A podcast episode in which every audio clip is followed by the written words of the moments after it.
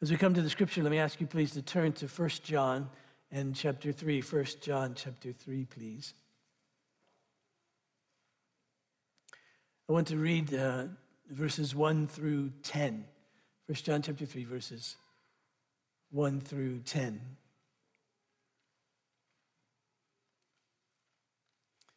And again, as you found that, let's, let's pray. Father, here we now at your word, and so we pray that you would bring it to light, that you would shed light on this passage and speak to us through it, that you work through the Apostle John, Holy Spirit, to breathe out exactly what you want us to hear this morning, to breathe out that which is true, the very word of God for all time. So please help us to see it to believe it. In Jesus' name, amen. 1 John chapter 3, verse 1, this is the word of the Lord. See what kind of love the Father has given to us, that we should be called children of God. And so we are. The reason why the world does not know us is that it did not know him. Beloved, if we are God's children now, and what we will be has not yet appeared, but we know that when he appears, we shall be like him because we shall see him as he is. And everyone who thus hopes in him purifies himself as he is pure. Everyone who makes a practice of sinning also practices lawlessness. Sin is lawlessness. You know that he appeared in order to take away sins, and in him there is no sin. No one who abides in him keeps on sinning. No one who keeps on sinning has either seen him or known him. Little children, let no one deceive you. Whoever practices righteousness is righteous, as he is righteous. Whoever makes a practice of sinning is of the devil, for the devil has been sinning from the beginning. The reason the Son of God appeared was to destroy the works of the devil. No one born of God makes a practice of sinning for God's seed abides in him, and he cannot keep on sinning because he has been born of God. By this it is evident who are the children of God and who are the children of the devil. Whoever does not practice righteousness is not of God, nor is the one who does not love his brother. And then together we say, The grass withers, the flower falls, but the word of the Lord remains forever. This is a great passage, period. But it's a great passage for Advent. Uh, it comes to us by way of God's providence, not by any way of planning. But you can see that as we think about Advent, we think about the arrivals, the appearings of Jesus. We have it all in this passage uh, in chapter 3, verse 2. And Ryan Randolph took this up last Sunday. It's the second coming, the second advent of Jesus when he appears. But then in the verses that follow, we have uh, two references to his first advent. Notice in verse 5, it says, You know that he appeared, past tense, he appeared, first advent. And then the reason, verse, uh, in, this is in verse 8, uh, the reason the Son of God appeared, first advent. Now, now, John doesn't have any great intention of uh, providing this text as an Advent passage. That wasn't in his mind. He uses the advents of Jesus, the arrivals of Jesus, to make a point. Is, this is the, the foundation of his argument, if you will. And he's making a point, clearly, if you were listening as I read it, that we're to live holy lives. That is, we're to live lives separated out. That's what the word holy means to be separate, to be separated out, to live holy lives separated out by God for God, right? That's John's point here. And he's making it by saying, uh, Jesus has come and Jesus is coming again. Now, the, the reason that John is laying this out, you know this, we've talked about this. I always like to mention this just so we keep context in our heads we take up a passage. Uh, that John is writing because there are those who have left the church who were heretics, if you will. They didn't believe that which is true about, about Jesus. So they left. So John writes to the church that remains, and he says, I want you to know how you can know that you really do have eternal life. And so he lays out these markers. There are three of them that we can identify pretty easily. Uh, one marker is, he says, if you really belong to, to God through Jesus, if you really have eternal life, then you'll love each other. You'll love each other as Christ has loved you. He, he laid this out in, in chapter 2, beginning verse 7. He'll pick it up again. We can see at the end of this verse 10 nor is the one who does not love his brother. So he'll come back to this.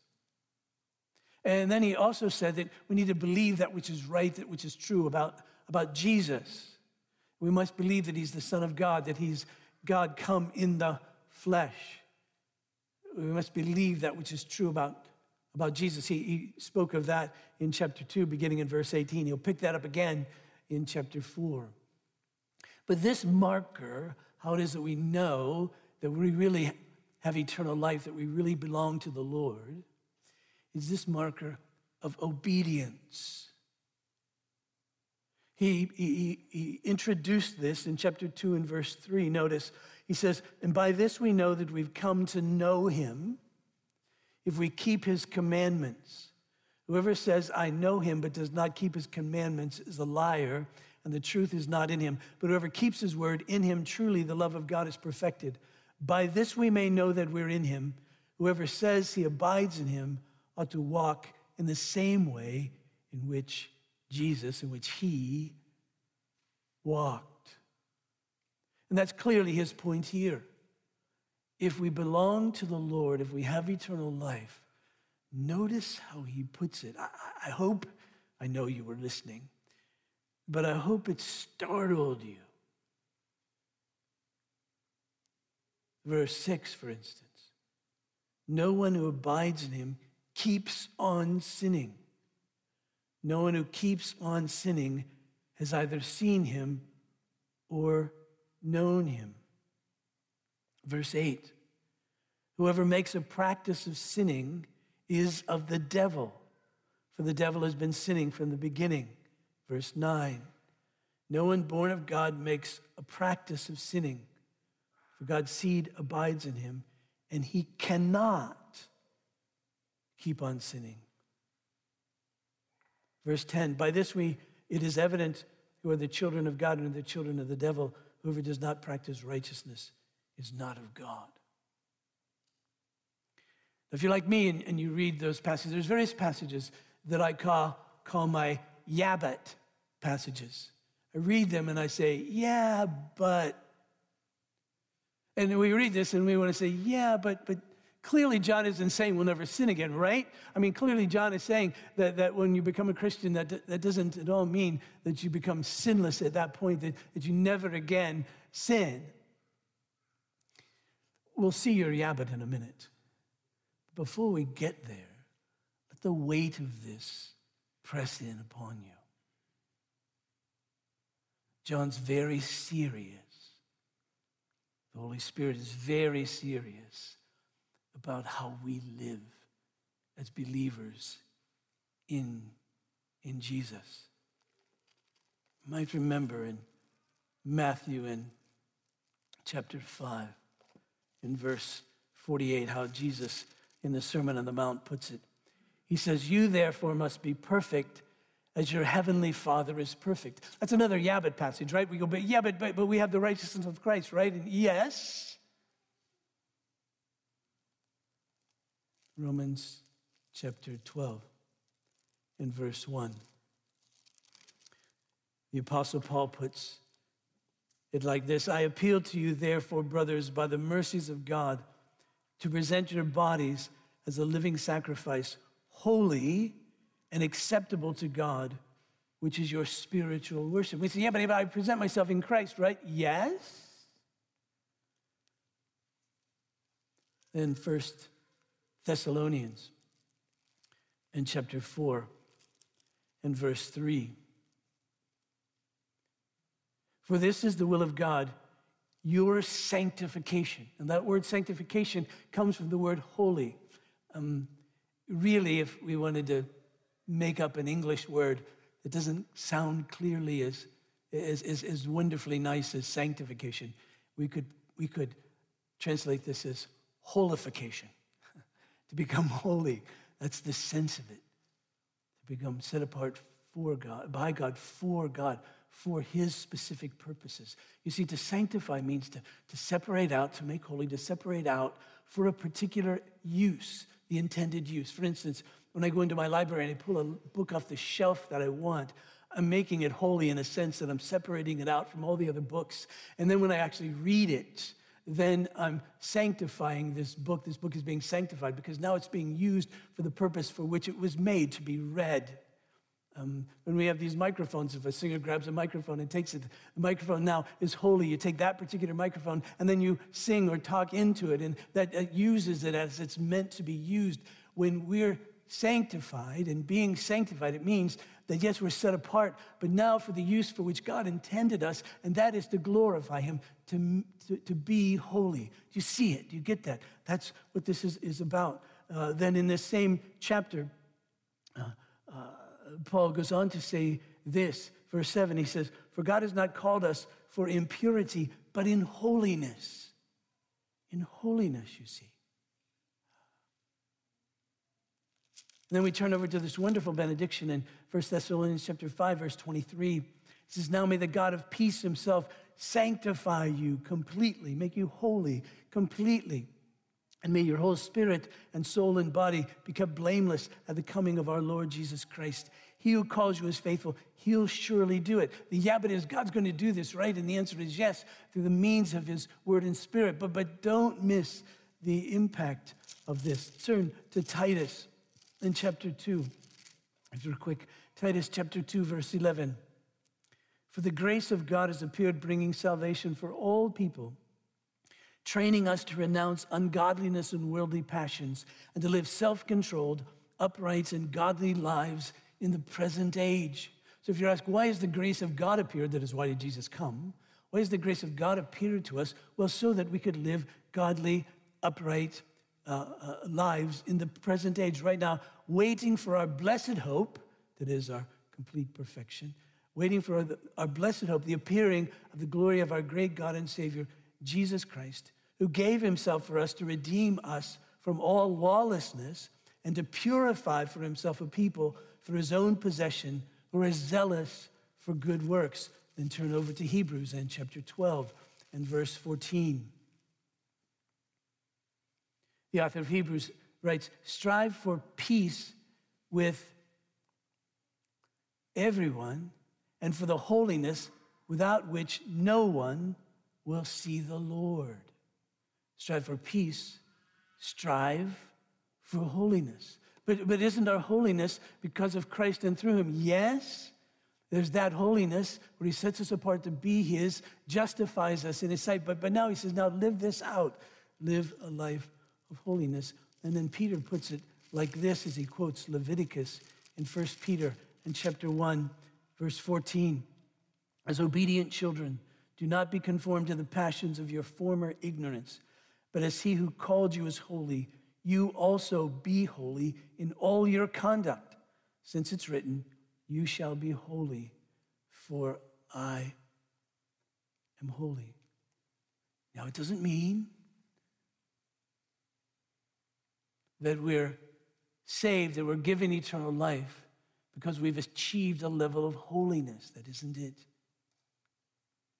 But it does mean because God has called us to himself and justified us in his sight through Christ, that now he says, go out and live consistent with who you now are.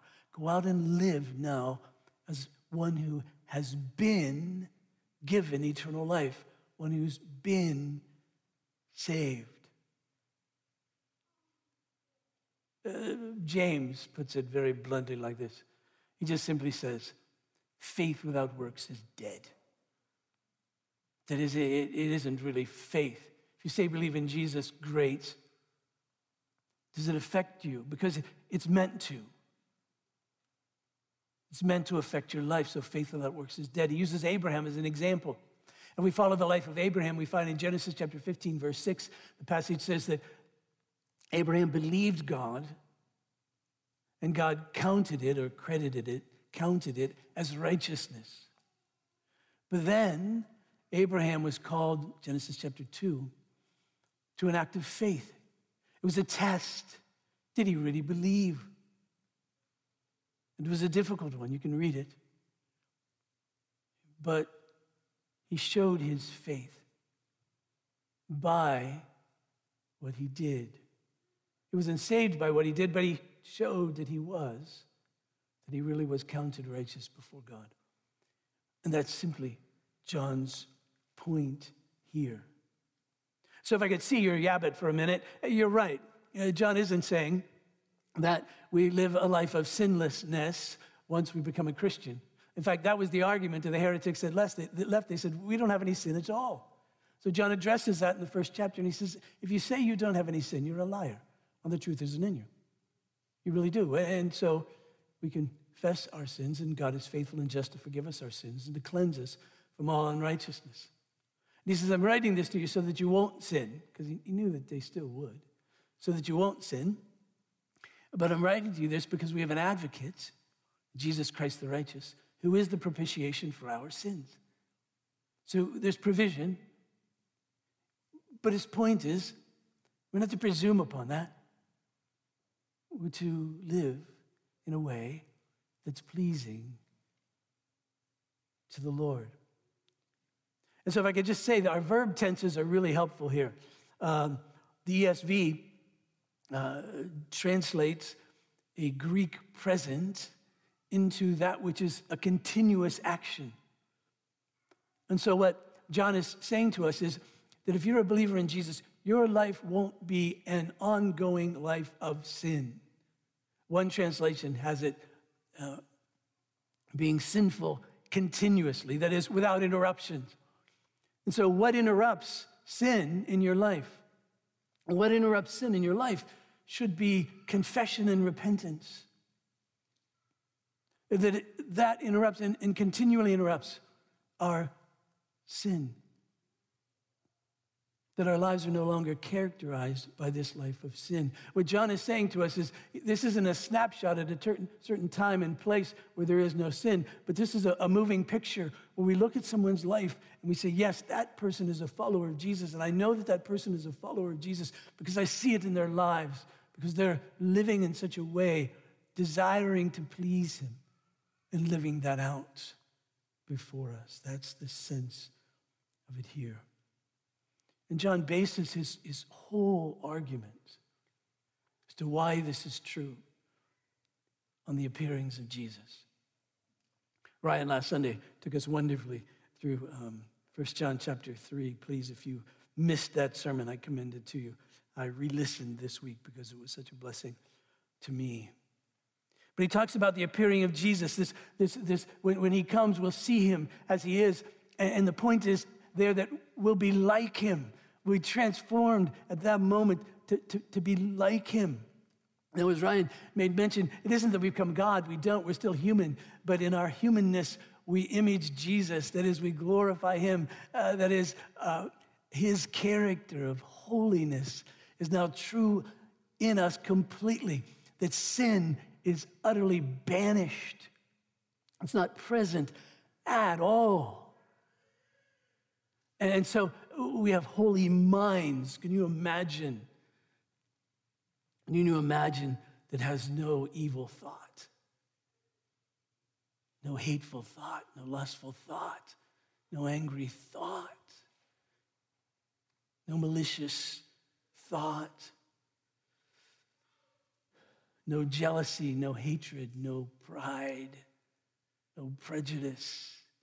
You imagine your mind, that's what your mind will be. Sin won't even be a thought.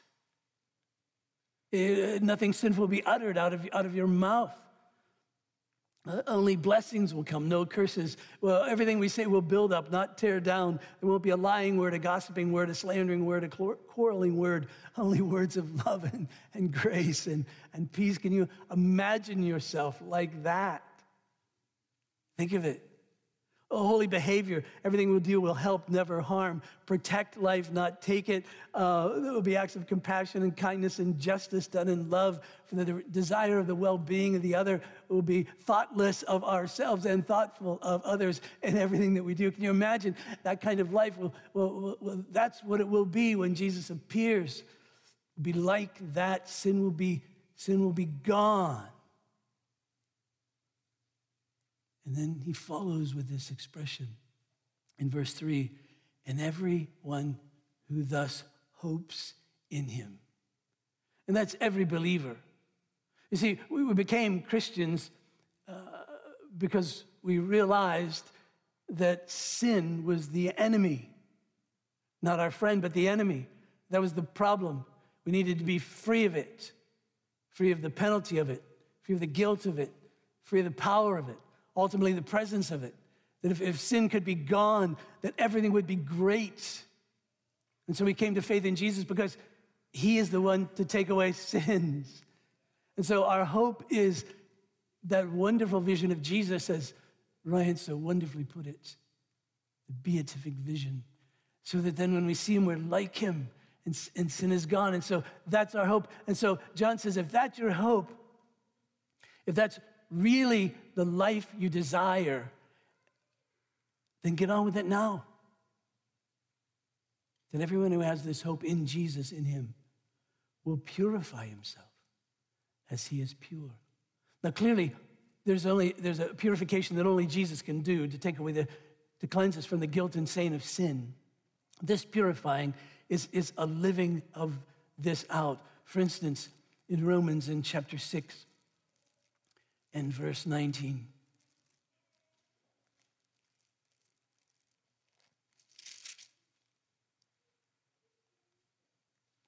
Middle of verse 19. For just as you once presented your members as slaves to impurity and to lawlessness, leading to more lawlessness, so now present your members as slaves to righteousness, leading to sanctification. That's, that's our lives now. Stop giving yourself over to sin. And now give yourself over to righteousness. The slavery to sin is broken. Now go and live, if you will, unto God. Verse 22. But now you've been set free from sin and become slaves of God. The fruits you get leads to sanctification, leads to this, to this holiness, you see. And we have it very nicely laid out for us in Philippians in chapter 2 and verse 12. Therefore, my beloved, you've always obeyed, so now not only in my presence, but much more in my absence. Work out your own salvation with fear and trembling, for it's God who works in you both to will and to work for his good pleasure. He says, now you see, we need to work out what God has worked in. Now, when we're working out what God has worked in, of course, God helps us. We have his spirit within us, we have his word before us. And so he says, now, through the means of his word and spirit, and in context of community life, live this out. This is to characterize you now. If that's your hope, he says you'll get on with it now. Sometimes people come to me and, and men and come to me and they say they want to go into vocational ministry, and uh, that's their desire. And so my first question is, well, what ministry are you doing now? I mean, if that's really what you want, then you should be doing something now. If a little kid comes to me and says, I want to go and be a Major League Baseball player, I'll say, Well, tell me about your last game. If he isn't playing, I wonder about his hope, really. If you want to get an A in a class, I've had students back in the day when I was teaching at the university, and students would come and say, You know, I, I need an A in this class. And I would say, Then I suppose you'll study. I mean, if that's your hope, then if that's really what you want, so if this is really our hope, if this is really our, our desire, that this is really life to live like this, so John says, well, then get on with it, get on with it now. And the question is, do we have any, is that reasonable for him to even say that? And he says, oh, yes, it is. It's logical. It plays right into your mind if you'll only think about it. And it's based on the fact that Christ has come. That Christ has come. And so he begins his case, and it goes like this in verse 4 everyone who makes a practice of sinning also practices lawlessness. As if, your, if your life is one of sin, if, if that's the bent of your life, then that's lawlessness. Now, lawlessness, of course, is breaking the law of God. We, we get that. Our, our Westminster Confession of Faith Catechism uh, says sin is every want of conformity to or transgression of the law of God. Every want of a conformity. We're not conforming to the law of God, we're transgressing it. And, and so that's true. But when John uses the word lawless here, it, goes deeper than just what we're doing. He says, You're a, you have a lawless heart. That you don't want to follow God. That you're your own law. That you're going your own way. And even when you go the way that the Bible says you should go, it's still sin because you're not going that way in submission to God. You simply say, Oh, that's a good idea. I affirm that. I'll do it. But you do it because it's your idea, not because it's in submission to God, you see.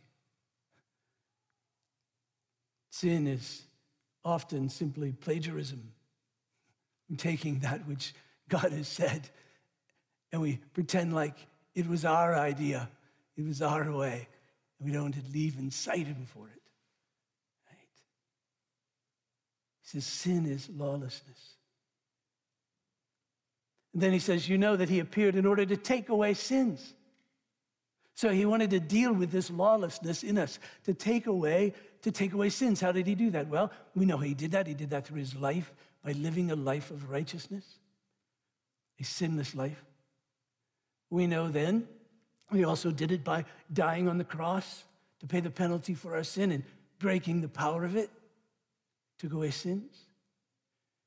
But then also by sending his spirit, calling forth people to believe in him, to trust him, to receive his grace, and to live in a way that's pleasing, that they would be sanctified, holified, if you will.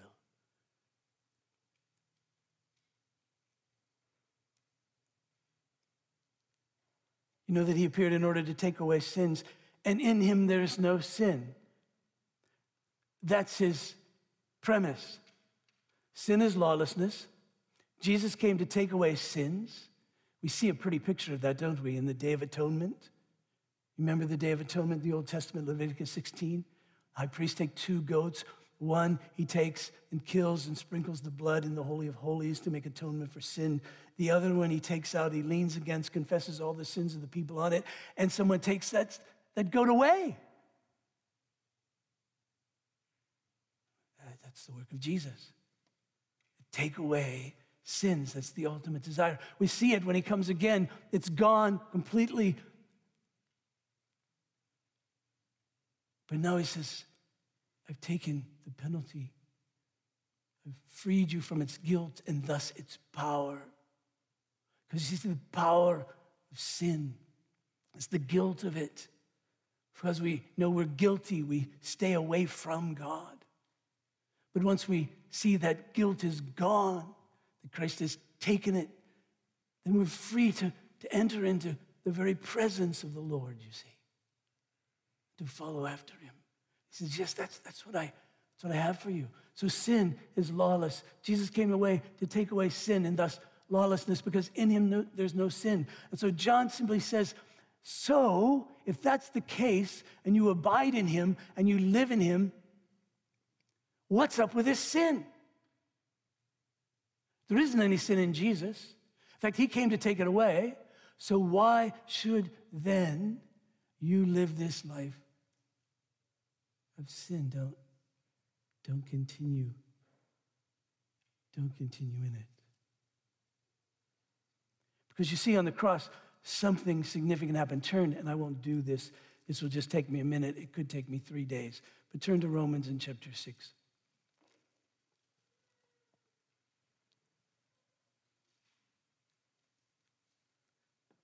Could I just impress upon you, if you would? To follow up this week, read Romans 6. Five times. Verse 1. What shall we say then? Are we to continue in sin that grace may abound? By no means. How can we who died to sin still live in it? Do you not know that all of us have been baptized into, Jesus, into Christ Jesus? We're baptized into his death. We're buried, therefore, with him by baptism into death. It is that his baptism signifies this work of Christ, in order that just as Christ was raised from the dead by the glory of the Father, we too might walk in newness of life. Why did he come? To take away sins, so that we can walk in a new life, you see. Then, verse 6 For we know that our old self was crucified with him in order that the body of sin might be brought to nothing, so that we would no longer be enslaved to sin. He broke its power. Then, verse 11 so you also must consider yourselves dead to sin and alive to God in Christ Jesus. That's how we're now to think of ourselves as dead to sin, but alive to Christ to walk in newness of life. Then the big therefore in verse 12 that not therefore sin reign in your mortal body to make you obey its, its, its, its passions. Verse 14 For sin will have no dominion over you since you're not under law, but under grace. That is, now you see you've been freed from its guilt so you're not under the condemnation of the law, you're freed from it. So now you can live in such a way that is, that is pleasing, that is pleasing to Him. So then he can say in verse 7 of 1 John chapter 3 Little children, let no one deceive you. Whoever practices righteousness is righteous as he is righteous. That's how we're that's how we're to live.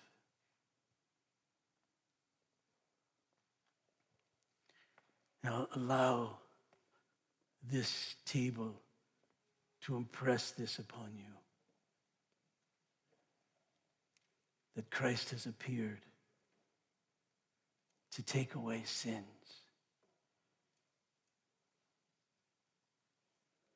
Its penalty, its power that you might live a life holy unto God. On the night that Jesus was betrayed, he took bread after giving thanks, he broke it, he gave it to his disciples, and he said, This is my body which is given for you. And in the same way, he took the cup, and again, after giving thanks, this too he gave to his disciples, and he said, This cup is the new covenant in my blood, shed for many for the forgiveness of sins. Do this in remembrance of me. The apostle adds, as often as we eat of this bread and drink of this cup, we declare the Lord's death until he comes. What are we declaring? We're declaring that he appeared to take away sins. He did it in his life by perfect obedience. He did it in his death by taking the penalty of our sin, our guilt upon him. He rose in newness of life to live and make intercession for us. And we're in Him. There's no sin in Him. He dealt with the lawlessness. Now He says, live. Really live. Don't present your members of your body to sin but rather present them to God. Walk with Him. So I ask you just to, to bow, please, in the presence of God and just, just take a moment quietly, hearts opened to Him. Perhaps in your own life, there needs to be a bit of an interruption of confession and repentance. Perhaps, perhaps just a renewal of saying, Yes. During this COVID time, I've been angry and uptight and said things and done things. My attitude. Who would know that I'm a follower of Jesus?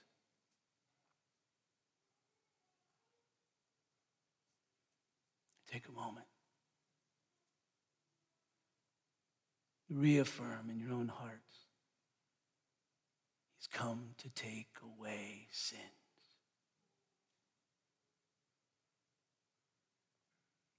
Father, I pray for me, for us, you'd be with us in these days. Help us really during this Advent season to know that Christ has come. And he's come to take away sins. Enable us to see it and embrace it, to walk in it, to help us. I, I pray that you would take this bread and set it apart in such a way. Take this juice and set it apart in such a way that we would know that we're in the very presence of the sinless Jesus and that we abide in him. And that you would give us grace, even in this moment, to walk in newness of life. And this I pray in Jesus' name. Amen. Now to him who is able to keep you from falling and to present you blameless before his glorious presence, and that with great joy. It's only wise God and Savior Jesus Christ, to be glory, dominion, majesty, and power, both now and always. And together we say, Christ has come. Christ is coming again. Hallelujah.